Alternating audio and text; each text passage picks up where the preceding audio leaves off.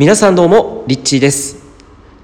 え今日はですね感覚を数値化しなさいというテーマでお話ししていきたいと思います、えー、感覚を数値化するってこれどういうことかっていうとですね、えー、まあ、数字を使って自分の感覚っていうものを、えー、表してみてくださいというそういうお話ですね。でこれまあそのいわゆるこういったスピリチュアルな世界になってくるとどうしてもこの感覚がゆえになって目に見えない領域っていうのはどうしてもこう言語化するのが難しい。つまりどういうことかというと、えー、抽象度が上がってくれば上がってくるほどより細かい抽象度の低いものっていうものとかけ離れていくので、えー、言語化するのが非常に難しいっていうのは実際に起きてくるんですよね。例えば愛っていう言葉であったとしても、えー、その愛っていうこの言葉の中にいろんな意味合いが含まれていてそれはたし例えば人に対する愛だかもしれないし自分に対する愛かもしれないですしえー、子供が他の友達に優しくする愛かもしれないですし誰かに何かをしてあげる優しさとか、えー、誰かにこのような、えー、言葉を声かけてあげてその人の喜んでもらうっていうその行為のことかもしれないですし、えー、いろんなその人それぞれの捉え方、えー、価値観、えー、言語化の感覚っていうものが、えー、あると思うんですね。でそうスピリチュアルっていうのは結構言語化するのが難しくなって抽象度がなぜならば上がってくるからなんですよね。でこの、えー、いいところっていうのはやっぱりその上がって抽象度が上がってくれば上がってくるほどより本質的なよりそぎ落とされた、えー、すごく力強い一つのワードに落とし込まれていくと思うんですね。えー、愛という言葉もものすごく本質的だと思うんです、えー、みんなに共通しているものだと思うんですよね。それってものすごく本質的だと思うんです、えー、ただですねこの、感覚をよりもっとですね、えよりこの現実世界で、えー、感覚をより言語化したりとかよりそれを数値化するとですねもっと自分の現実世界っていうのはパワフルに変化していく。というお話なんですね。そう。なので、えっと、まずどういうところからじゃあできるのかっていうねやり方の話なんですけどえ例えば自分の今日の体調は数字例えば10点満点で例えると何点ぐらいかなと、えー、いつも例えば、えー、自分のフルなねパワフルな元気な状態。最高でいつもはつらつとしている状態がこれが10点だとしたら今日の気分ってどんな感じでしょうか？これを今例えばあなたこれ聞いているあなたもちょっとね自分の体に聞いてみてください。今日の自分の体調は10点中何点ぐらいかなと。はい。え人によってはね7点とかね、え6点とか、えその辺が多いと思うんですけれどもでこのね感覚を数値化するとどういうことが起きるかっていうと初めてここで自分の体調の状態状態が把握できるんですね。認識できるんですね。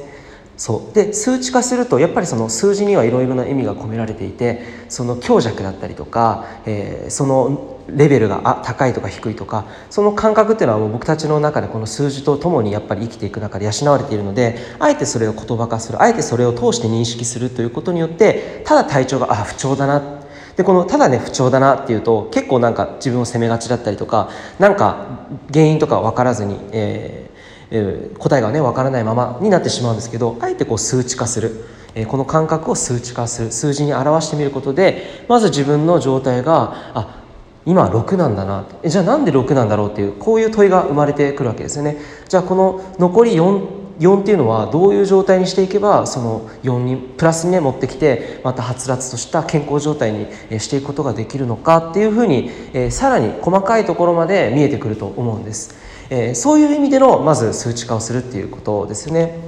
で、えー、またちょっと別のね角度の別のお話になってくるんですけど感覚を数値化するっていうので例えば、えー、皆さんが、え、こう話をしている中で目に見えない世界の話をあえてそのちゃんとこう数字に表す、え、例えばそのなんだろうな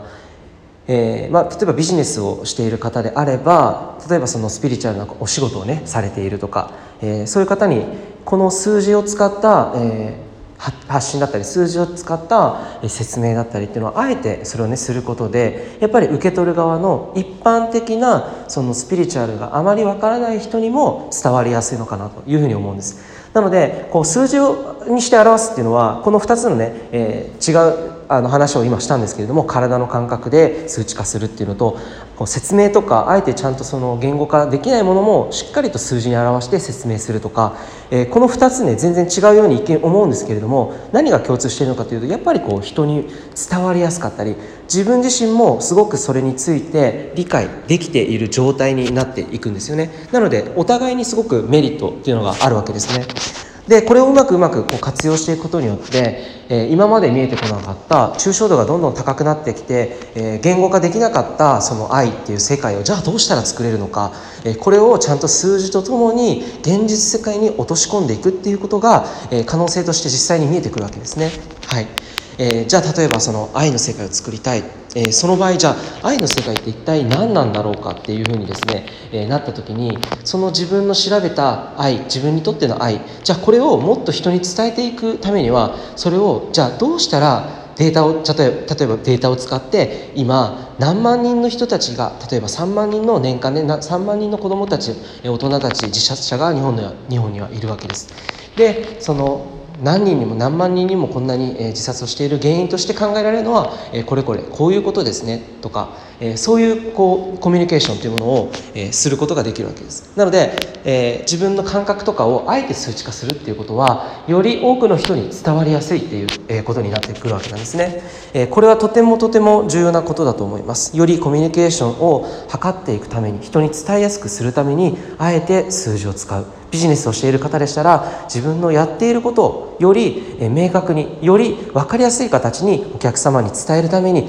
あえて数字を使う、えこれですねかなり、えやっていくことによって自分自身も、えそれに対する先ほど言ったように理解が深まっていくしそして人にも伝わりやすい。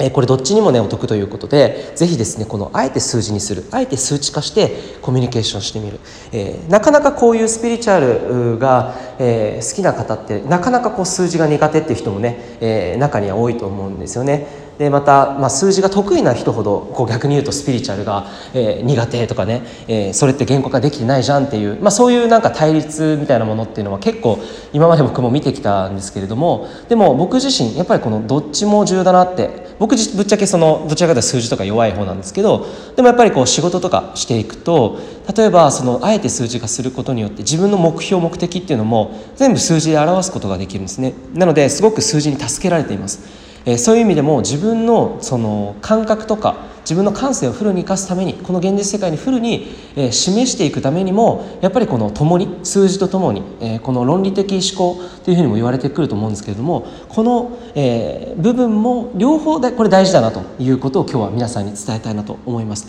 え皆さんは普段どっちに強いどっちのが強いですか？感覚のが強いですか？それとも、え数字の方が強いですか？5対5ぐらいですか？それとも6対4ですか、えこんなふうにまた数字でこう聞くことができるわけですよね、えー、ぜひですねもしバランスが取れていないなというふうに感じているのであれば、えどちらか、えー、必要な方をですね、えー、あえて取り入れてそして自分の望む世界というものを体現していってほしいと思います。ということで今日は、え感覚を数値化しなさいでした。